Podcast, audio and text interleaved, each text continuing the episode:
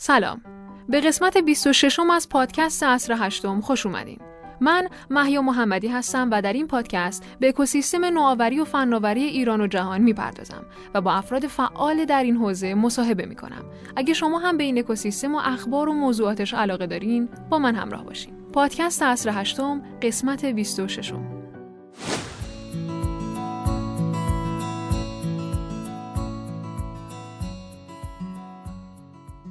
در دو قسمت قبل میزبان آقای پورفراخی منتور، مشاور و مدرس کسب و کار بودیم.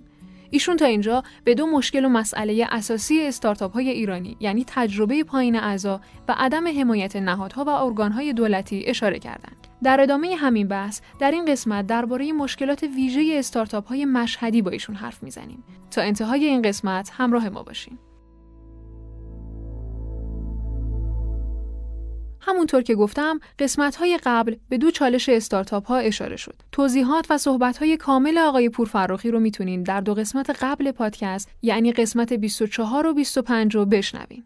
دو تا آرزه که گفتم برای کل کشور تو حوزه استارتاپ ها سنخیت پیدا می‌کنه چالش اولی که گفتم مال استارتاپ های جهانیه تو ایران هم این هست چالش دوم مختص ما باشه یه چالش سوم داریم مال مشهدی باشه به گفته آقای پورفرخی کار کردن و نفس کشیدن در اکوسیستم استارتاپی مشهد نسبت به شهرهای دیگه مشکل تره و سختی های خاص خودش رو داره. ما به طور کلی در شهری زندگی می‌کنیم که یه تافته جدا بافته است. به دلایل متعددی حالا دور بودنش از پایتخت و تصور این بوده که اصلا برابری مثل آبی که توی لیوان باشه شما نمی‌تونی بگی بالاش سرد پایینش گرمه تقریبا اینا باید با هم دیگه هم درجه شده باشن ولی میگن تفاوت مثل بهشت و جهنمه در این حد. اونجا هر کاری می‌کنی هیچ با هیچ کاری نداره. اینجا در لحظه باید نگران رقیب تو زیرابزنی ها و اتحادیت و و و و و و, فلان باشی که جرأت نمی‌کنن حتی یه ذره بیزینسشون رو رونق بدن. محدودیت و رقابت روز به روز تنگتر میشه و فعالیت تو این فضا سختتر. آقای پورفرخی راهکار این مشکلات رو حرکت به سمت بازارهای بینون مللی و جهانی کردن کسب و کارها می‌دونن. فعالیت در فضای بین المللی باعث ارزآوری و کسب درآمدهای خوب میشه.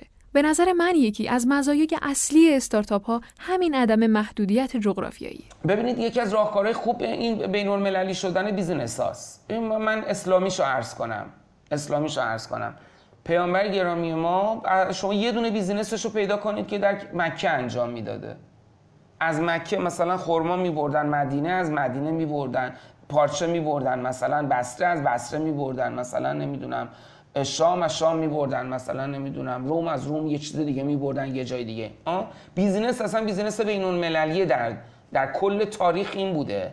حالا ما اومدیم محلیش کردیم local ش کردیم و بعدش هم تو قوانین گیر می‌کنیم و سخت میشه برامون. استارتاپ ها اصلا میان برای اینکه یه موزل اجتماعی رو حل کنن نه یه موزل مردم مشهد اگر تفکر من خالقه استارتاپ این باشه که اصلا استارتاپ برای چی داره میاد میاد که یک نیاز رو پاسخ بده. مگه میشه اون نیاز فقط برای مشهدیا باشه؟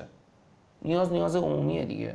نیاز تشنگی نیاز گرسنگی نیاز سفر نیاز لذت بردن از زندگی انواع نیازها نیازهای عمومی‌ان.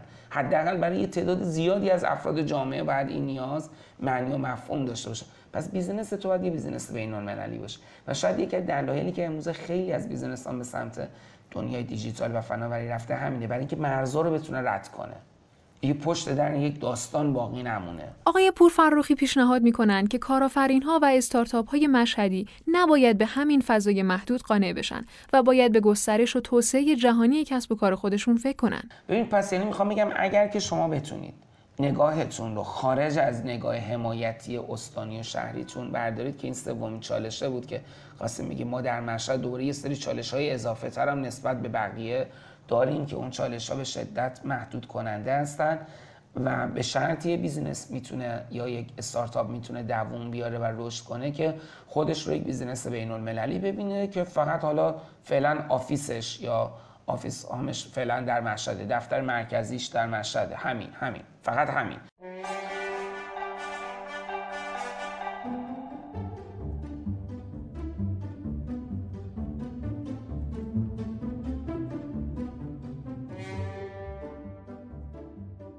هرچه بیشتر درباره چالش ها و مشکلات این مسیر صحبت بشه، استارتاپ های نوپا و کسانی که تازه پا توی این مسیر گذاشتن بیشتر و بهتر متوجه پیچ و خم های راه میشن و می‌تونن تصمیم های بهتری بگیرن.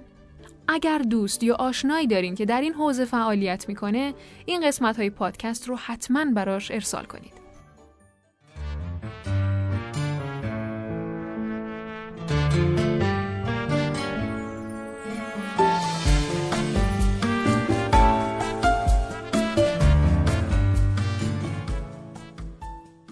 ممنونیم از اینکه تا اینجا همراه ما بودین. قسمت های قبلی و بعدی پادکست عصر هشتم رو می‌تونین از Spotify، CastBox، شنوتو و پایگاه استارتاپ خبری عصر هشتم دریافت کنید و بشنوید. نظرات، پیشنهادها و انتقادهای شما به ما در ادامه این مسیر کمک می‌کنه. تا قسمت بعد، خدا نگهدار.